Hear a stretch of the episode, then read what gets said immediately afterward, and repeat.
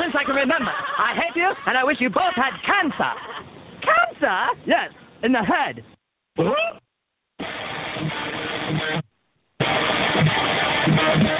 I'm as mad as hell, and I'm not going to take this anymore. Pay no attention to that man behind the curtain. Are you telling me you built a time machine? What if it's a warrior?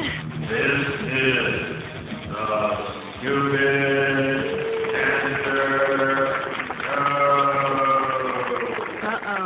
Sounds like somebody's got a case of the Mondays.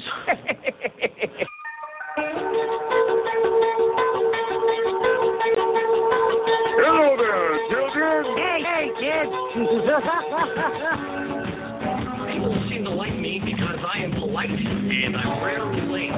Don't worry, I got an idea. And now, the host of the Stupid Cancer Show, Matthew Zack. Not that there's anything wrong with him. Because he has a lot of chutzpah. oh, that.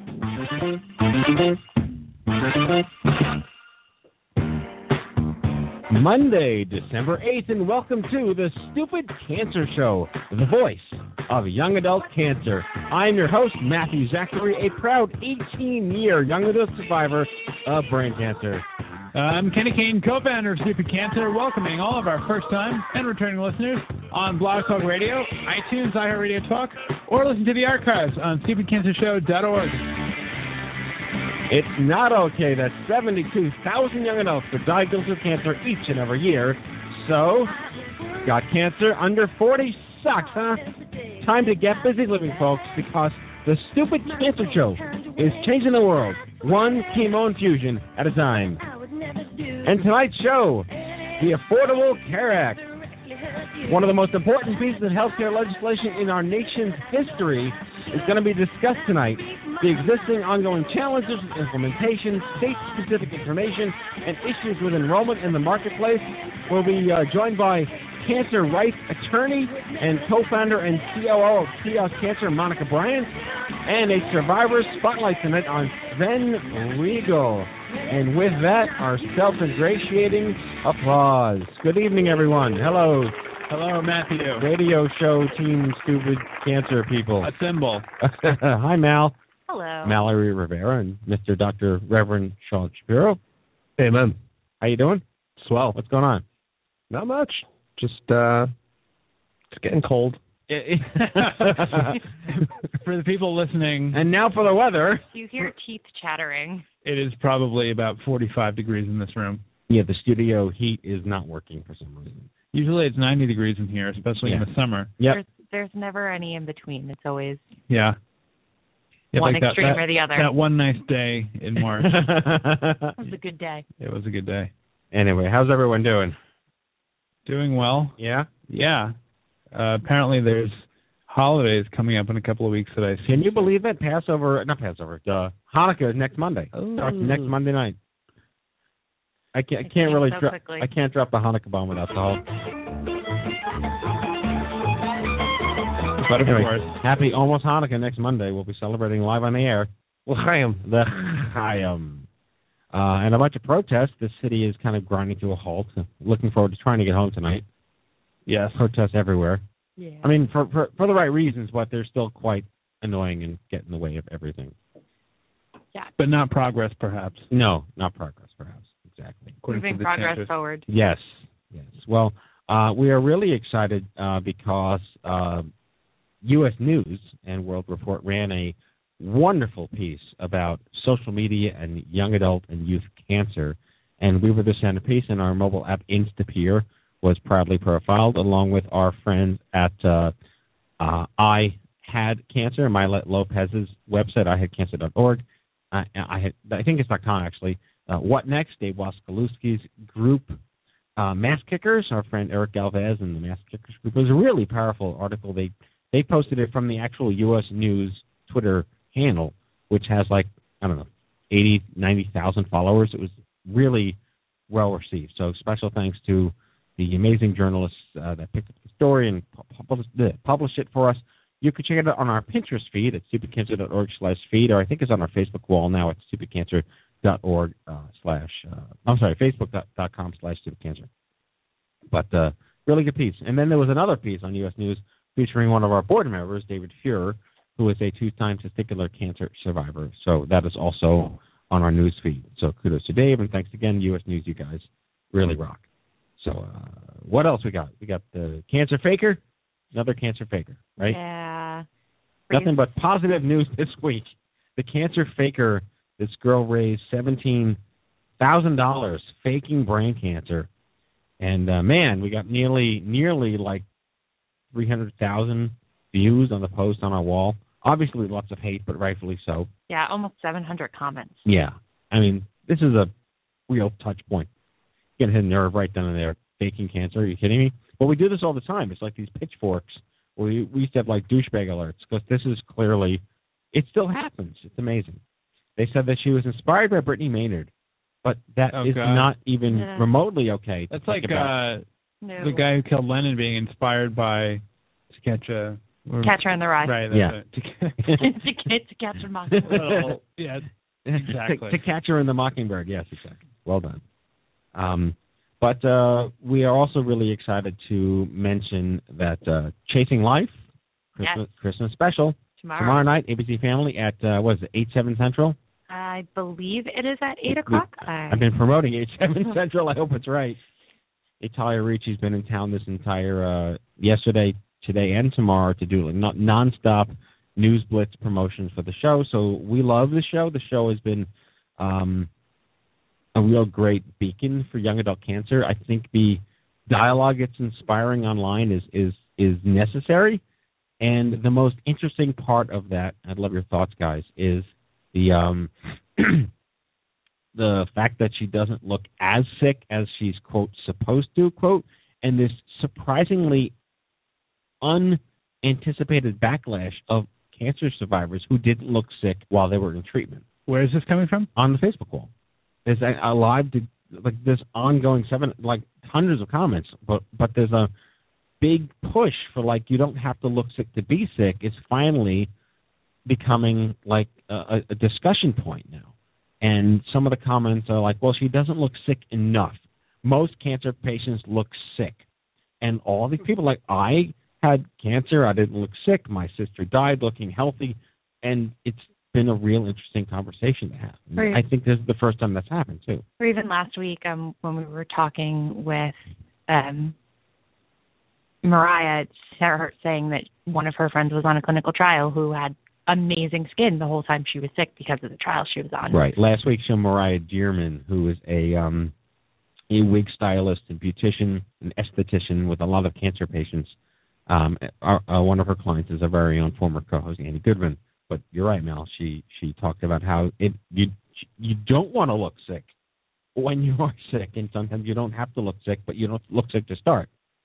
Um, but again, I think that's the interesting part about the narrative the show is raising. But the truth be told, um, April, the character on, on Chasing Life, is going to look very sick very soon, and um, not to cater to the crowd, but of course because they want to portray that it's pretty terrible to get cancer, and you can still try to look good even though you might be going through hell. So. Um, And the show is on at nine eight central. it's nine eight central. All right, thank you for correcting me on there. Nine eight central tomorrow night. Uh, Chasing Life, ABC Family, Talia Ricci, and the entire uh, cast and crew. Really powerful show. You should check it out if you haven't already. And uh, that's super exciting. And uh, finally, of course, registration for CancerCon. We did another push today. I'm not sure if we got any more registrations. I think we can check later. But uh, we are doing really well. We're uh, Allie said we're close to up to 50 people out of Almost 500. So we're one fifth there. Am I doing One tenth. One tenth there. Thank you very much. Almost. I can't do math. Lots of plurals.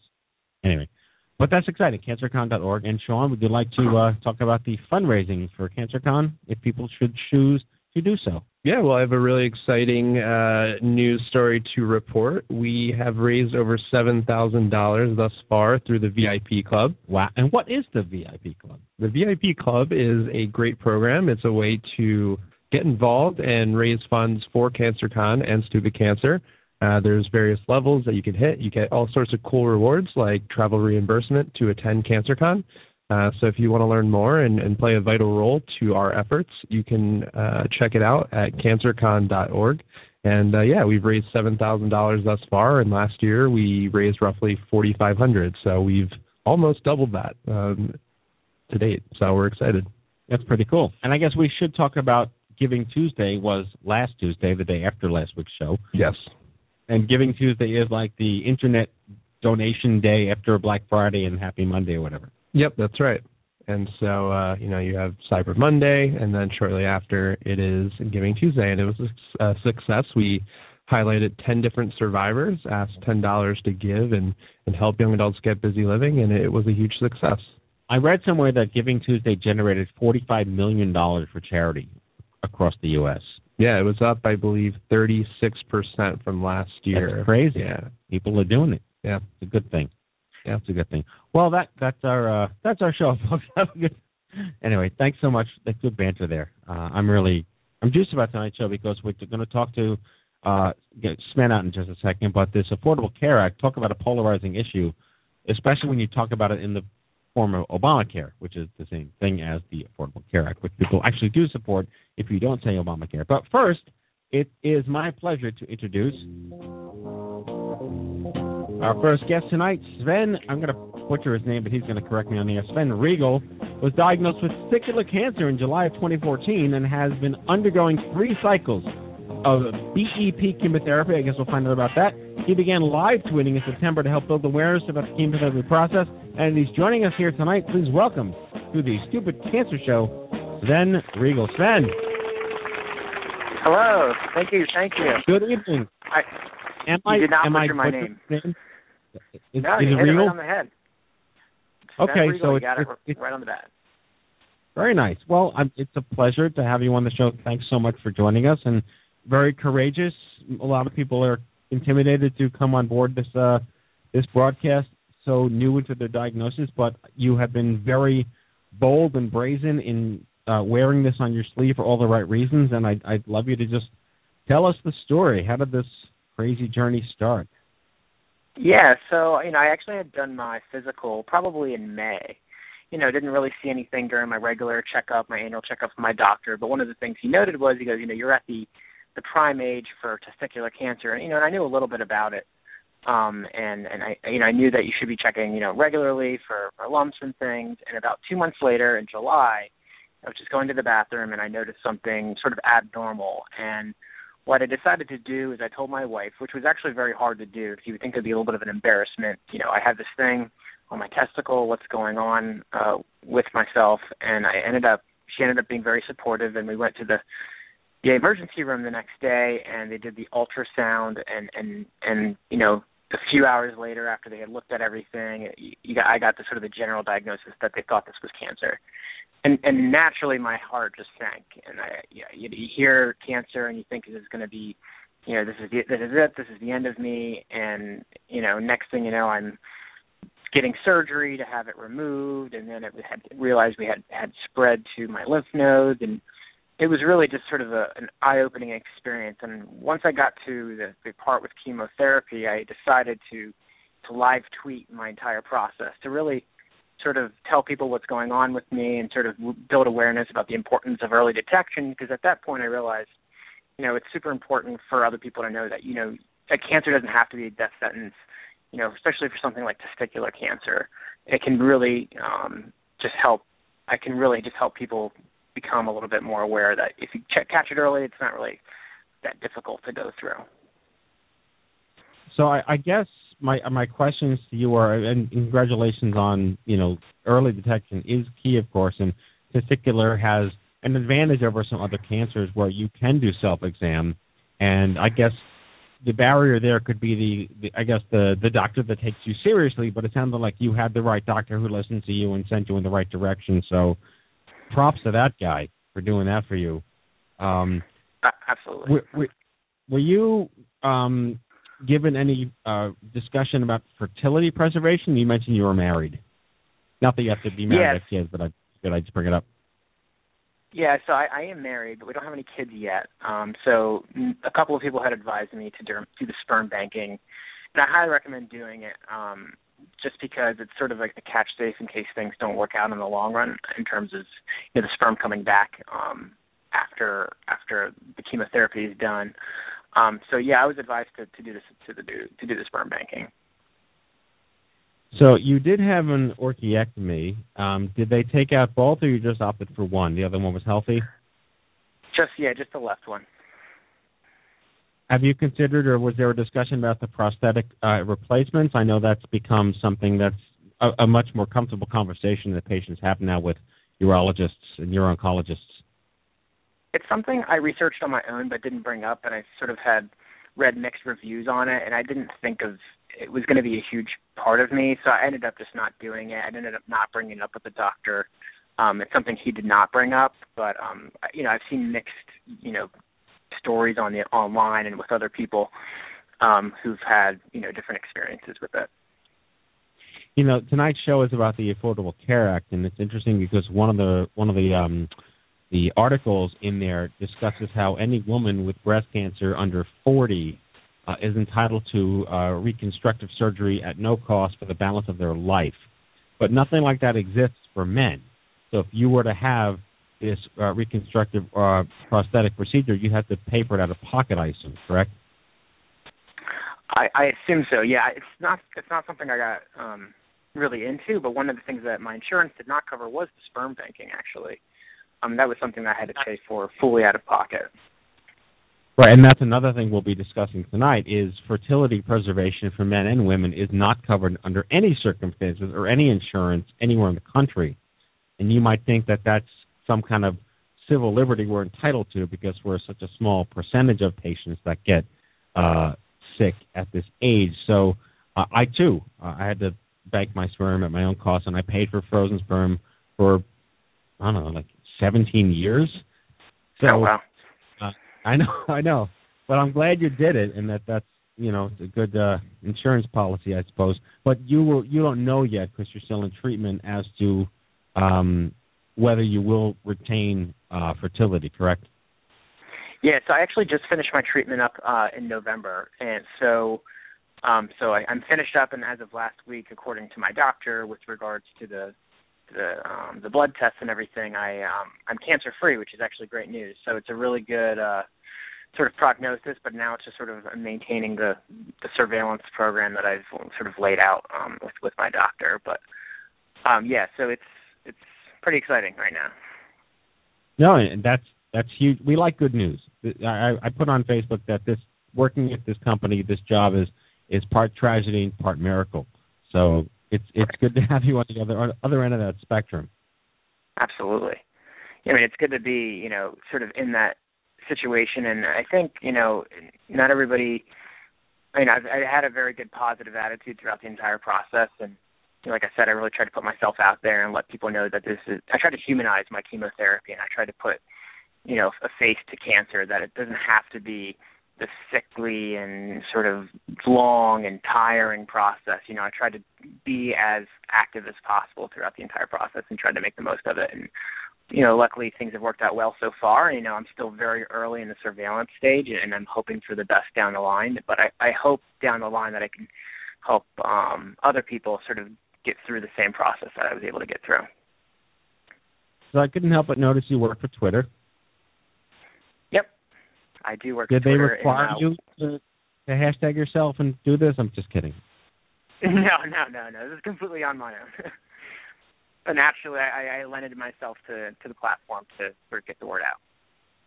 No, and you've done an amazing job. And and why did you choose a chemo journey for obvious reasons, of course? But it it sounds like you want people to really learn what this means and hoping to demystify and destigmatize. Yeah, I think that was my goal, and I think I think there's a lot of sort of unknowns that come out of getting a cancer diagnosis. And one of those things was oh, people automatically assume that they're going to die because they hear cancer.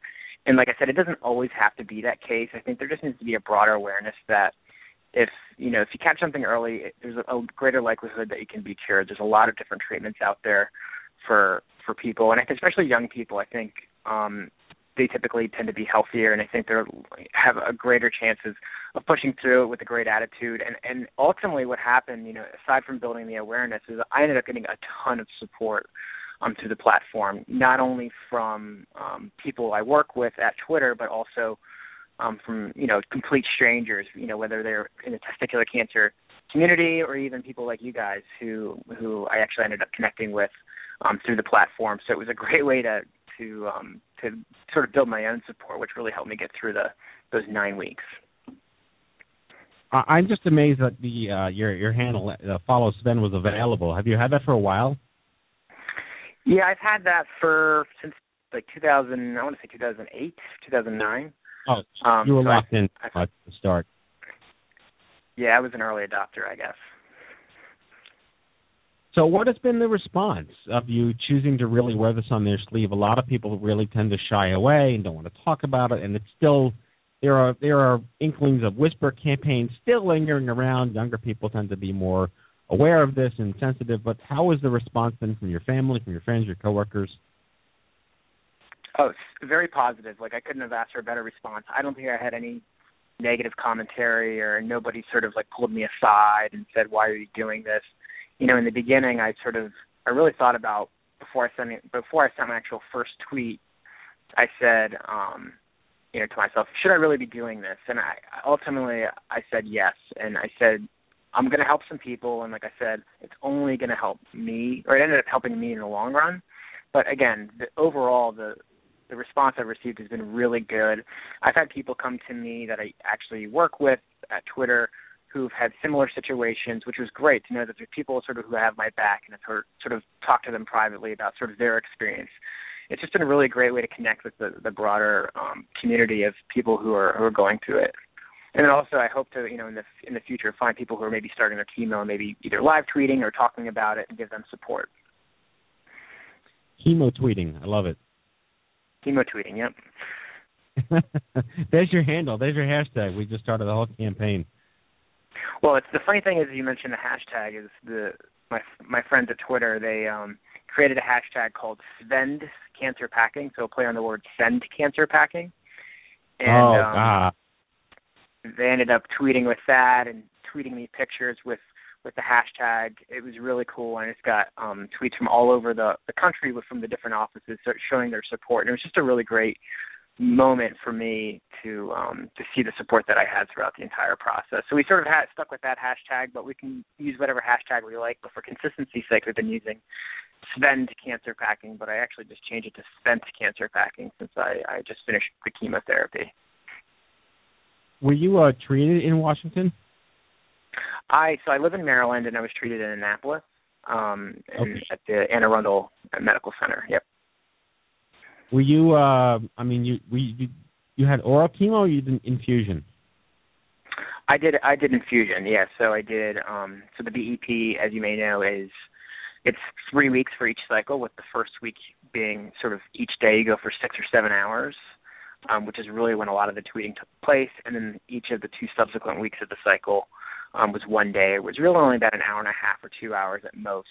Um, where I would go in, and, and during some of those shorter weeks, I was actually going into the office and really try to lead as regular of a life as I could possibly could. You know, if I wasn't going into the office, I was working from home, um, and I really had a lot of full support from from my coworkers. I was very very lucky to have that. And I guess my question then, being young adult, you discovered stupid cancer. I hope you were able to discover some other young adult specific support resources in your area or around the country. Um, were you getting? Did you meet anybody around your age at the cancer center, or you found the young adult world online largely? Mostly online. I mean, there were a few young adults that were there, but the majority of the people I was able to get in touch with were online. Um, I was actually able to um, get in touch with Thomas Cantley, and he is um, he was the guy that was pushing the giant testicle across the country, and so we were tweeting back and forth. He actually ended up making a stop by, and we visited, and, and now I'm working with him on a few things as well um, to help build awareness. But you know, e- there's a lot you can do online to find other people who are going through the same thing. You know, you don't have to necessarily have that physical presence, but having that digital presence was really great. Um, and I was lucky to have an internet connection as well. But uh, I, the, the, most of the people I was able to get in touch with were online. Yeah, Tom's a good friend. He was on the show a couple of weeks ago, and we uh, completely supported his, um, I, I guess, very creative way to raise awareness for testicular cancer. You can put it that way. He's he's a creative guy. Very cool. So, where are you uh, now? You're. Uh, did you have to take off time from work? Were you able to keep doing your job? yeah, for the most part, I was able to to um, to keep my job and, and maintain sort of you know general working hours um, when I when I had some of these off weeks. So I, I'm pretty much back full time right now, but I, I pretty much worked right through my chemotherapy as much as I could. There's obviously days where I felt more tired than others, but you know, I again wanted to break that stigma where you, this doesn't completely not completely knock you down. And I was very lucky the fact that I responded very well to the chemo, meaning that I didn't have to. It didn't really knock me down as much as it does for some people, but um, you know, a lot of it I think has to attribute to getting all the support that I received. And if I might ask, you you mentioned you were married, you have a, a partner in life, and uh, how did your wife handle this as a caregiver? She handled it exceptionally well. I I couldn't ask to be married to a better person. Um, she sat in the room with me every single day for each one of the treatments, especially during those long weeks. We did not watch one minute of TV. We just enjoyed each other's company. She cooked for me. She arranged people to visit me. She she's unbelievably supportive of everything that I've been doing, uh, whether it was actually getting the chemo, but even doing things like this with you guys, or I've done a couple of other TV interviews as well. Um, has she's been so supportive in helping get the word out there and really making me recognize that it's important to give and support other people who are going through other life battles because I've been very fortunate. I I could pay my bills. I could um I can get the support that I needed. So that, I think for me moving forward with the support of my wife is to help other people get through the same same thing. Well, that is an incredible story. We we hope that you would both consider coming to CancerCon, which is our uh, our international convention in, in Denver next April. Picture yourself in a uh, room with 600 of you. Uh, it, it's quite remarkable. We've been doing this for eight years now, and it really has become um, a, a cultural phenomenon for, for the young adult world. We do a lot of stuff for caregivers, which is why I specifically wanted to ask about your wife, and I would imagine your extended family were deeply engaged and affected by this as well. Yeah, we'll definitely we'll definitely look into it and, and consider it. I would love to come out there. Yeah, and you could live tweet, and because you do that, and that's what you do, right? Exactly, and that's on like a good old hashtag with with some good content. It's really an inspiring story. I mean, I I just go back to this this generation, our generation. I mean, I was 21 when I was diagnosed, and I'm 40 now. But we do take to the internet. We share our stories. We're very vocal about this. I'm, I'm actually surprised you didn't get any backlash because sometimes there's a lot of oversharing, but it's not really oversharing. People just aren't expecting to have this conversation on a public forum. But it sounds like you were able right. to do it in a way that was inviting and engaging, and you built an incredible community for yourself. So, so bravo for that. Well, thank you. I mean, I, I I couldn't have done it without everybody following me and, and giving me the support. And I think it gave me a lot of faith in in humans you know. I think we're not as bad as we think we are and and people are really willing to help out where they can. And and whether that's donating money or just giving you know words of encouragement over twitter you know people are, are great out there. So uh, i i think the props go to to human beings not me. Well again kudos for everything. Um we have been speaking with sven uh, reigle he's a senior account manager at twitter diagnosed with testicular cancer stage 2b uh, this past July, 2014, just wrapped up his chemo treatments in November. He is uh, on Twitter at, I'm sorry, your handle again on Twitter is uh, at, at follow Sven. At follow Sven, and he's uh, his hashtag is chemo journey. Uh, Sven, really inspiring stuff. Thank you so much for joining us. I'm I look forward to meeting you. Yeah, looking forward to meeting you, and thank you for having me. All right, take care. Sven Reigle, everybody.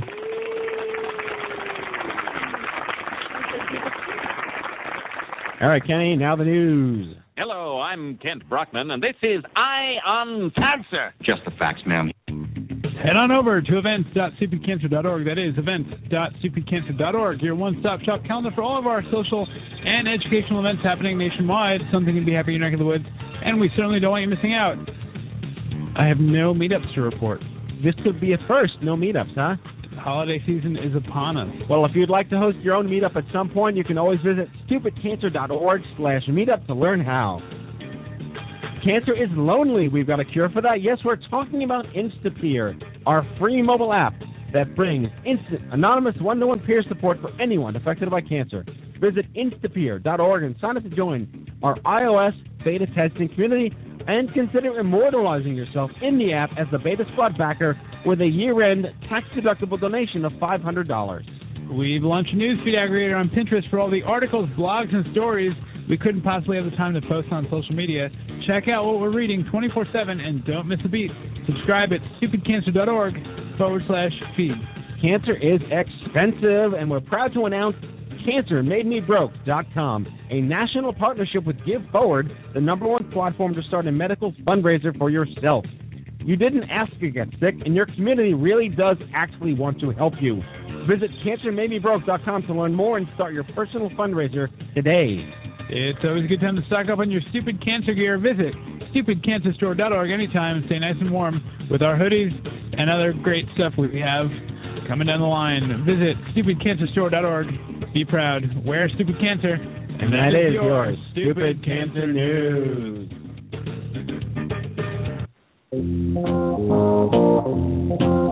All right, now the big guns come out.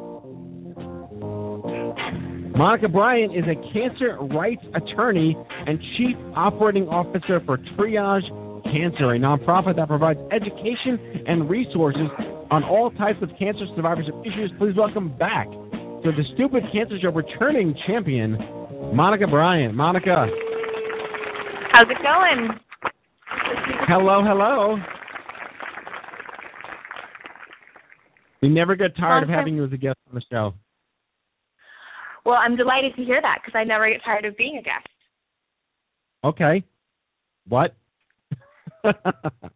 I am really excited to talk about the Affordable Care Act nonstop because it is such a polarizing issue, but no one really has any of the facts, or it doesn't seem like anyone has many of the facts.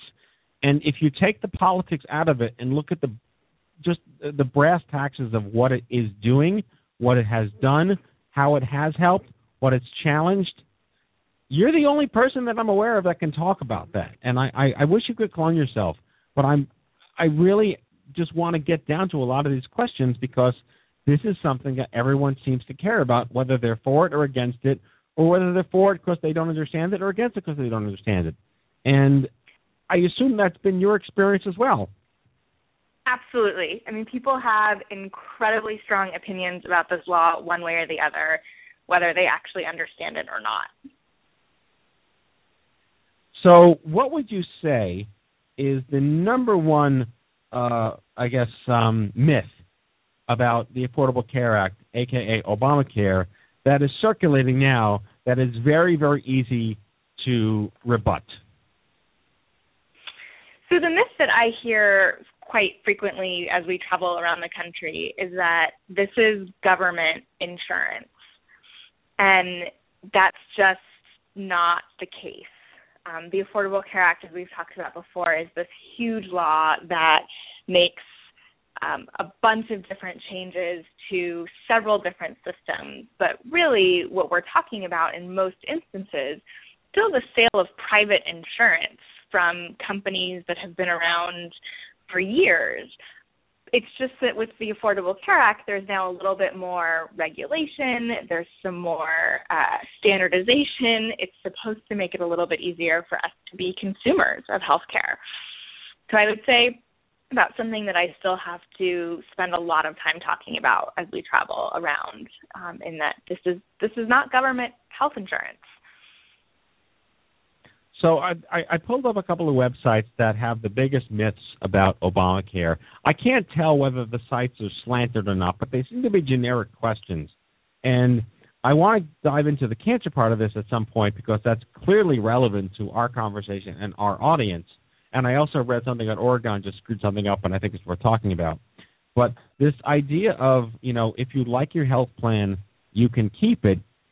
Does that matter when you're employed? And I know that people have been complaining, or so I hear, that employers are dropping policies so they don't have to do something. Can you explain that to me, please? Sure. So there's a couple of different things that that you've brought up. So a lot of empl- I shouldn't say a lot. Some employers are choosing to no longer offer health insurance to their employees. And based on timing, that decision has been blamed quite a bit on the Affordable Care Act. But the reality is is that employers have never been required to provide health insurance to their employees. It was always just an added benefit. So to really blame the fact that employers are now making that decision on the Affordable Care Act is a falsehood. It's the employer's choice. Now I will say this. Some employers have made the decision to stop offering health insurance time employees because what that means then is that those individuals can actually go into the marketplace and buy insurance and get financial assistance. Whereas if they were offered insurance through their employer, they wouldn't be eligible for the financial assistance. So some employers are actually doing it to help their employees. But again, if nobody's actually explaining that to folks, it's really easy to be confused and to think it's just about the Affordable Care Act causing employers to do this. Right. So I, guess it, the correlation just seems, I'm playing devil's advocate, the correlation just seems a little timely that they would all of a sudden choose to not offer health insurance after the Affordable Care Act gets voted into law. Sure. And I think I mean I do think that there you know there are some employers again who are doing this. I think Trader Joe's is a perfect example. They have stopped offering health insurance to their part-time employees. So again, the employees can benefit from it. Um, now that doesn't mean that all employees are you know being altruistic and doing great things. But large employers, if they choose to not offer health insurance to their employees, then they actually have to pay a fine. Right. So, I mean, I think, you know, there's it's a little too easy to say just because of the timing issue that it's a causational factor. Understood. An- another one of the um I like the way that you said that. The uh another one of the the hot button issues is that um you know you you, you don't really have a a choice. But ironically you have tons of choices through the exchanges and I could you just boil down what the exchanges are for our listeners? Absolutely. So an exchange is just a, a big word for a health insurance marketplace. So the idea is that in these marketplaces, people will be able to go and shop for and purchase private health insurance. When I say private health insurance, I mean insurance from companies like Aetna, Humana, Blue Cross Blue Shield, Cigna. Um, so you're still buying private health insurance, but you're buying it through these marketplaces. And the benefit of buying it through the marketplaces is that these plans have to be vetted and have to comply with a minimum level of coverage. So there's some quality control involved in what's being sold in the marketplaces. Also, in the marketplaces, people can get financial assistance based on income and family size. So if an individual has uh, an income, let's say a $40,000 income per year, they would actually be eligible to get premium tax credits, which would lower the amount that they pay each month for health insurance. So there are uh, some added benefits to buying through the marketplaces, but again, when somebody says, "Oh, I have an Obamacare plan," it's a little bit of a misnomer because they really don't. They have a plan from Blue Cross Blue Shield or Aetna. It's just that they bought that plan through the marketplace. Right. So they may still be a client of Aetna or Cigna or Blue Cross, but they got it through the marketplace, which is basically just a big mall that you decide intelligently, presumably, to get the plan that's best for you. Exactly. Exactly. So, how have the insurance companies been responding to this? I would imagine they're thrilled to get more customers. I understand nearly 10 million Americans now have health insurance that didn't before. That's correct. So, we've seen a huge decrease in the uninsured rate. So, obviously, that's great for health insurance companies. Um, I mean, I think that part of it is this law is still new. So the marketplaces have only been around for a year. And so for us to be able to really be able to see the big picture impact, it's going to take us a few years. Again, I just think about you know the the millions of people who now have insurance coverage that didn't have coverage before, and that's a plus in my book. Right, clearly, and and again, looking at the disparate communities or the older populations, they you don't just have to do it online. You can actually pick up a phone, call a person, and they'll guide you through it. Correct? Absolutely. So, in fact, there's a toll free hotline, there's a paper application that somebody could get and fill out and mail in or fax in. And then there's also in person assisters where people can actually sit face to face with somebody and get help going through the application and get help going through their policy options where they'll actually walk them through the differences between the different plans and the benefits and what they might need. So there are many ways to shop for for insurance through the marketplaces. I happen to be in the bad habit of just talking about it as as a web-based entity, um, but it really isn't. And so if someone's looking for an in-person assister, they can actually just go to healthcare.gov and type in their zip code, and all the people around them um, that are certified to be assisters will pop up. Right, and and people are like, well, I can't afford that. Most people don't realize it's like it could be as low as fifty bucks a month, which is what you spend on Starbucks every week, right? Absolutely. So it all just depends on the level of coverage that you get and the, the excuse me, the plan that you get. But with these financial assistance options, we're seeing insurance coverage be incredibly affordable when we compare it to what somebody would have to pay for their care out of out of pocket. I was reading that if you're if you make less than fifteen thousand dollars a year or so, you can get it for free. So, I believe what you're talking about is Medicaid. Okay. Am I am I right? Yeah, I mean, Medicaid, of course, is you know insurance paid for by the government. So if you can't afford to buy into the exchanges, you go on Medicaid. Is that how it works? What is there a gap between that and Medicaid? Mm, so here's the issue. So the Affordable Care Act created this new category of people who are going to be eligible for Medicaid. And those are people who make under 138% of the federal poverty level. So this year we're talking about $16,000. So if you made less than that, you'd be eligible for Medicaid. The problem is the Supreme Court got their hands on this law and in 2012 essentially said expanding Medicaid is voluntary for states. So each state gets to choose whether or not they're going to expand their Medicaid program. What we ended up with is 27 states expanding Medicaid and 20 states not expanding Medicaid. And three are kind of figuring it out for next year. Right. Okay. So if you live in one of those states that's expanding Medicaid, then that's absolutely the case. So if you make under 16,000, you get Medicaid. If you make over 16,000, you can buy in the marketplace and get financial assistance. The problem I mean, it just is sounds.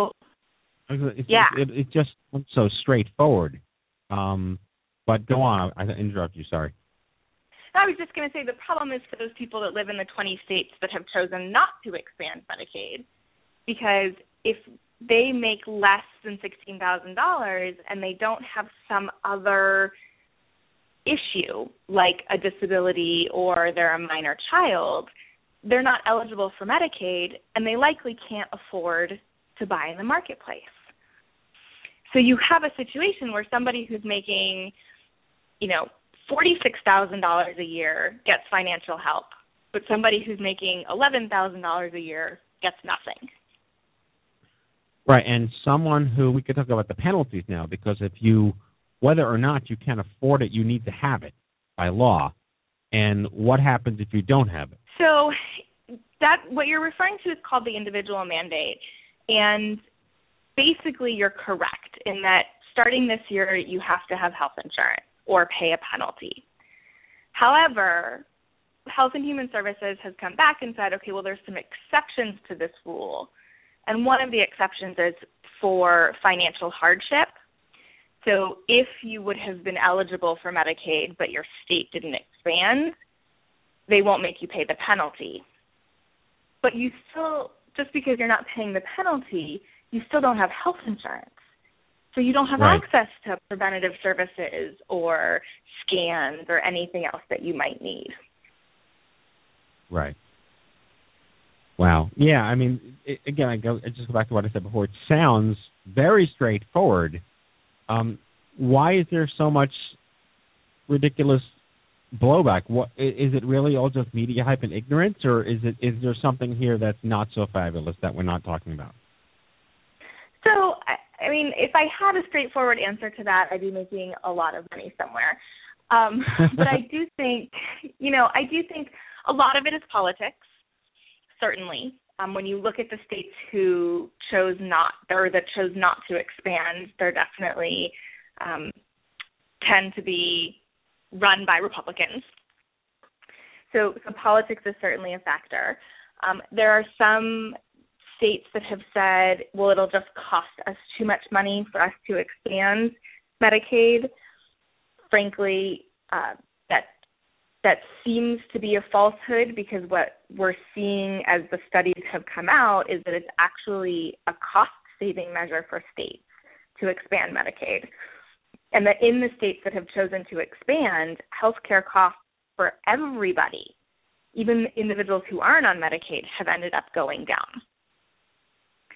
So, you know, when it comes down to it, it really does seem to fall along political lines. Right. So I was I heard in the news today, I think it was on NPR, that that the medical, I guess the primary care system in this country uh, is kind of a victim of success in the sense that all these millions of people with policies are actually performing preventative care and seeing their doctors, and a lot of doctors' offices are completely overwhelmed, and there are now waiting lines. Is this something that is confirmed? Is this something that uh, we did they even plan that this was going to be a successful problem to have? Um, well, I mean, I I read the same reports and hear the same news reports that that you read, and and this wasn't a totally uh, unforeseen issue, and we know that because there's actually some provisions in the Affordable Care Act that are designed to encourage new medical school graduates to go into primary care. So, what we've seen in the last couple of decades is a trend towards more healthcare professionals going into specializations and fewer doing sort of primary care general medicine. And so there that's why we have fewer primary care physicians now. And so there's some incentive programs to have new grads go into primary care to help try to solve this issue. Obviously that's a long-term fix. Right. And so, you know, we're they're going to have to come up with some shorter term solutions. But again, in, in my opinion, I think the idea that people are trying to access care and having to wait is so much better than the alternative of people not accessing care at all. Right, and and of course, time will tell if spreading the risk and spreading the the health, you know, costs across uh, a much larger, diverse population of of well and sick individuals will pan out. But I, I did really want to focus on obviously young adults. Young adults are, mm-hmm. I would claim here, perhaps falsely, on the show, is the generation that will benefit most from this new healthcare law. And it gives them an opportunity to potentially be a little less invincible because they may actually go to a doctor. Is that fairly an accurate depiction? I mean, I think your guess is as good as mine. Obviously, I don't have the crystal ball, but I do think that when we look long term at the benefits of the Affordable Care Act, and you know, if anyone's ever heard me give my Affordable Care Act talk, they've heard me say that my favorite provision is the one that says that people can't be denied buying a health insurance policy based on a pre-existing condition and they can't be charged more.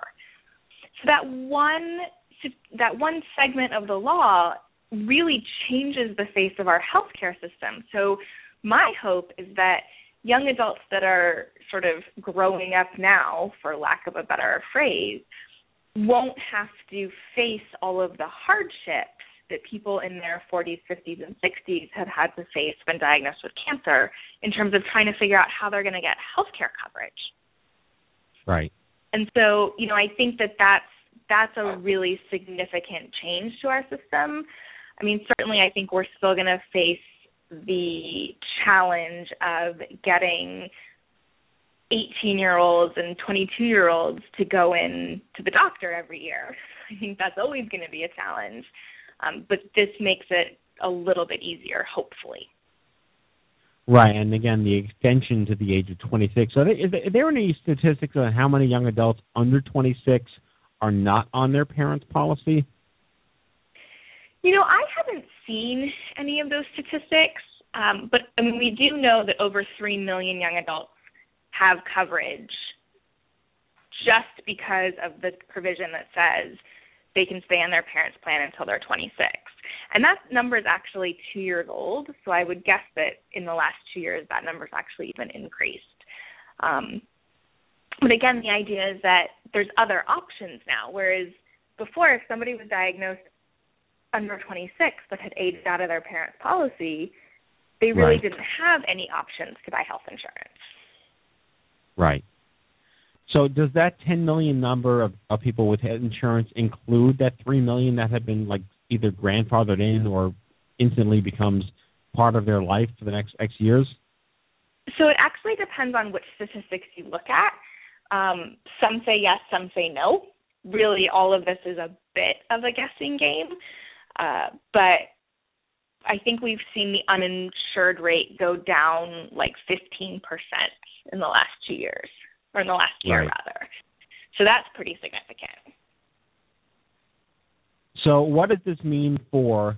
I mean, obviously you touched on it before, but for the millions of people who have been, actually, it's probably not millions, for the hundreds of thousands of young adults or children who have cancer that will grow into adulthood, um, no pre-existing condition means nothing. They can't even, if you sneeze the wrong way, there's nothing that they can do. It can't be denied. Has there Or been any challenge that? Or charge more? Has there been, has there been any feedback or, or blowback against that fairly seemingly humanitarian law rule? So again, it depends on who you ask. So a lot of times when politicians are talking about how horrible this law is, they talk about how horrible the law is, and then someone inevitably asks that question. Well, you know, don't you think people should be able to get health insurance? And it's like, well, yeah, that provision's okay. And so what it comes down to is, in reality, some provisions are fine, some provisions are not fine. It's it's a political game at this point, in my opinion. Um, Right. but we've also heard from leadership in Congress that a priority for next year is dismantling the Affordable Care Act. So part of the issue is that if you don't if you don't have any discrimination based on a pre-existing condition and everybody can buy insurance, the risk has to be spread out in order for insurance companies to be able to stay afloat and do what they're designed Right. to do. And if you take away this requirement that we all have health insurance, that breaks down the system. And so that's the challenging part of news stories and, you know, these short segments or the talking heads on Sunday is that you can't just take this law in pieces. You have to look at it as a whole entity. And I'm not saying that this is a perfect law and that there's not things that should be fixed. Certainly, there are some improvements we could make on it, and in terms of its implementation. So, so as a cancer rights attorney, are there legitimately parts of this that are unconstitutional, or is that just rhetoric that's going on Capitol Hill because of politics? So again, if I had those answers, I'd probably be making lots of money somewhere.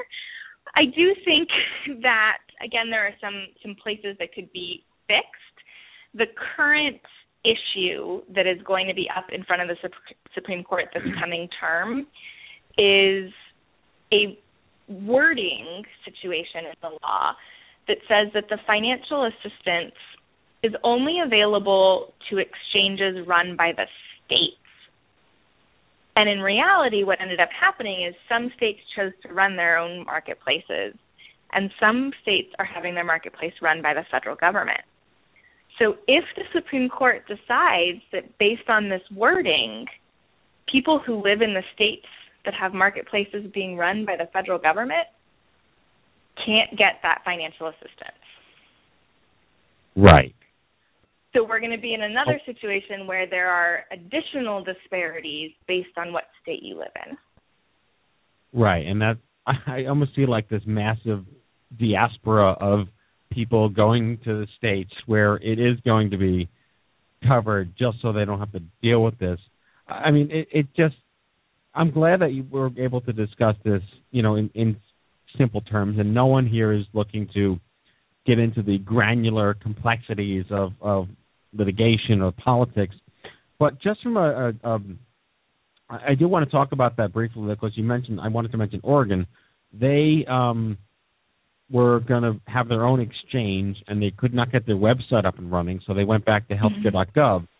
So that Mhm. kind of is a weird way to get everyone on the, you know, they're not going to be affected by that nuance of semantics. If they can't get their website up, everyone has to enroll through the federal exchanges. Exactly.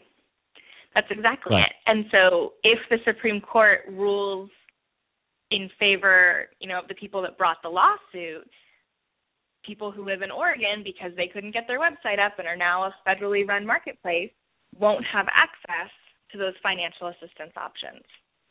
Right. So we just need to break the state websites of all the state.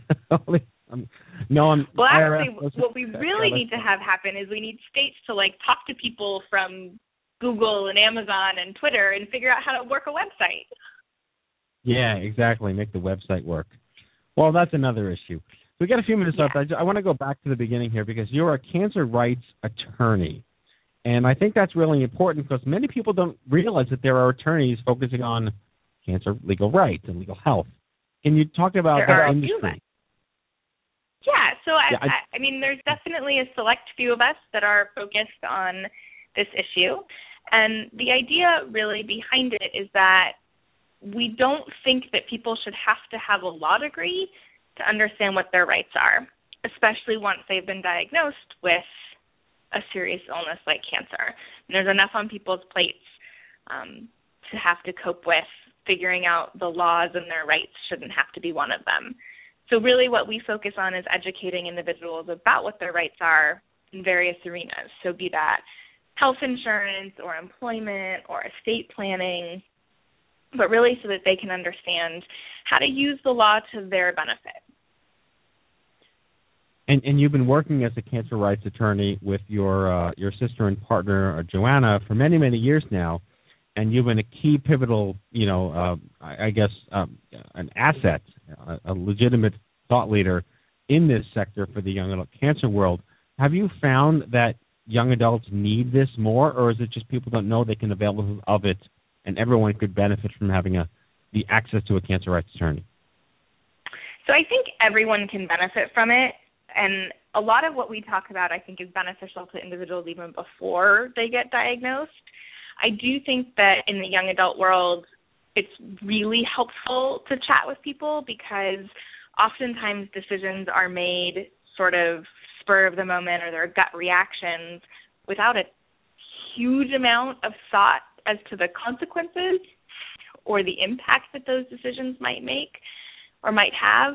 And so it's it's really fantastic and very rewarding for us to talk to people in the AYA community because we can sort of help guide and potentially help people avoid some pitfalls that they might um, encounter. So, in, in the course of your career, what are the top issues people come to you needing help with? So I would say the top three issues are understanding health insurance. So getting health insurance is only half the battle. Because if you don't understand how to use your health insurance, it's useless to have it. So kind of navigating your health insurance and really picking the right policies for you is I think definitely one of the top issues. Employment issues. So once you've been diagnosed, how do you work through treatment? How do you take time off? How do you go back to work?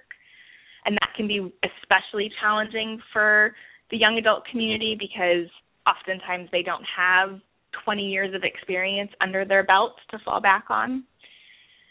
And then I think the third issue is finances. So, you know, Sam Fund said it best um, cancer isn't free. So, cancer is an expensive proposition, even if you have health insurance. And again, right. in the young adult community, people don't always have tons of assets or huge amounts of savings to fall back on. And so those three I think are the, the top issues that we spend the majority of our time talking about. And, and you have some startling statistics when you speak about medical bankruptcy and the percentages there of most people who do file for medical bankruptcy have insurance, right? What are those numbers? That is correct. Yes, and that those are pre uh, Affordable Care Act statistics. So that's from 2009. And so the hope is that because of the Affordable Care Act and its regulation of insurance companies' practices and what insurance companies can actually sell people in their policies, we're hoping that that changes over time. But again, it's we're going to need 10 years post Affordable Care Act likely for us to really be able to make that determination. Right. So yeah, clearly cost. I mean, it's. I think it's just so important, and and I mean, again, I, I've been working in this industry. You know, you've been in this longer than I have, but I just feel like most people don't even know that they have almost like the civil liberty to speak with a to rights attorney, and uh, like, why is that? And and how can we clone the few of you that are out there? Well, I think it's really just about spreading awareness that there are resources out there. And so we have tons of free resources on our website, which is just triagecancer.org. Um, we do webinars. We love to be invited on our friends' radio shows to talk about these issues. Uh, and, you know, you can generally find us on planes, trains, and automobiles traveling around the country trying to spread the news. Um, but definitely, I think it's it's really just about awareness and letting people know that there are resources out there. The information is out there. You just have to go to credible resources to get them. Wow. Well, again, and listen, incredible. if you figure out how to clone us, let me know. I'm working on it. I'm working on it. I I can't thank you enough. Again, we could do this show every Monday and it wouldn't get tired because people just I just don't think people have the facts. And again, that tends to be the way that the world works at this point. But again, this is just stellar information, breaking it down, making it as easy as possible, at least understand. Just just amazing. So Monica uh, Bryant is the Chief Operating Officer for Triage Cancer online at triagecancer.org. Uh, she, uh, what, what's your Twitter Twitter handle? Nav Survivorship or something? Nav Survivorship or at Triage Cancer. Nav Survivorship or at Triage Cancer. Thank you, Monica. Always a pleasure, and we'll talk to you soon. Thanks so much. Have a great rest of the week. Okay. Happy holidays. Monica Bryant, everyone.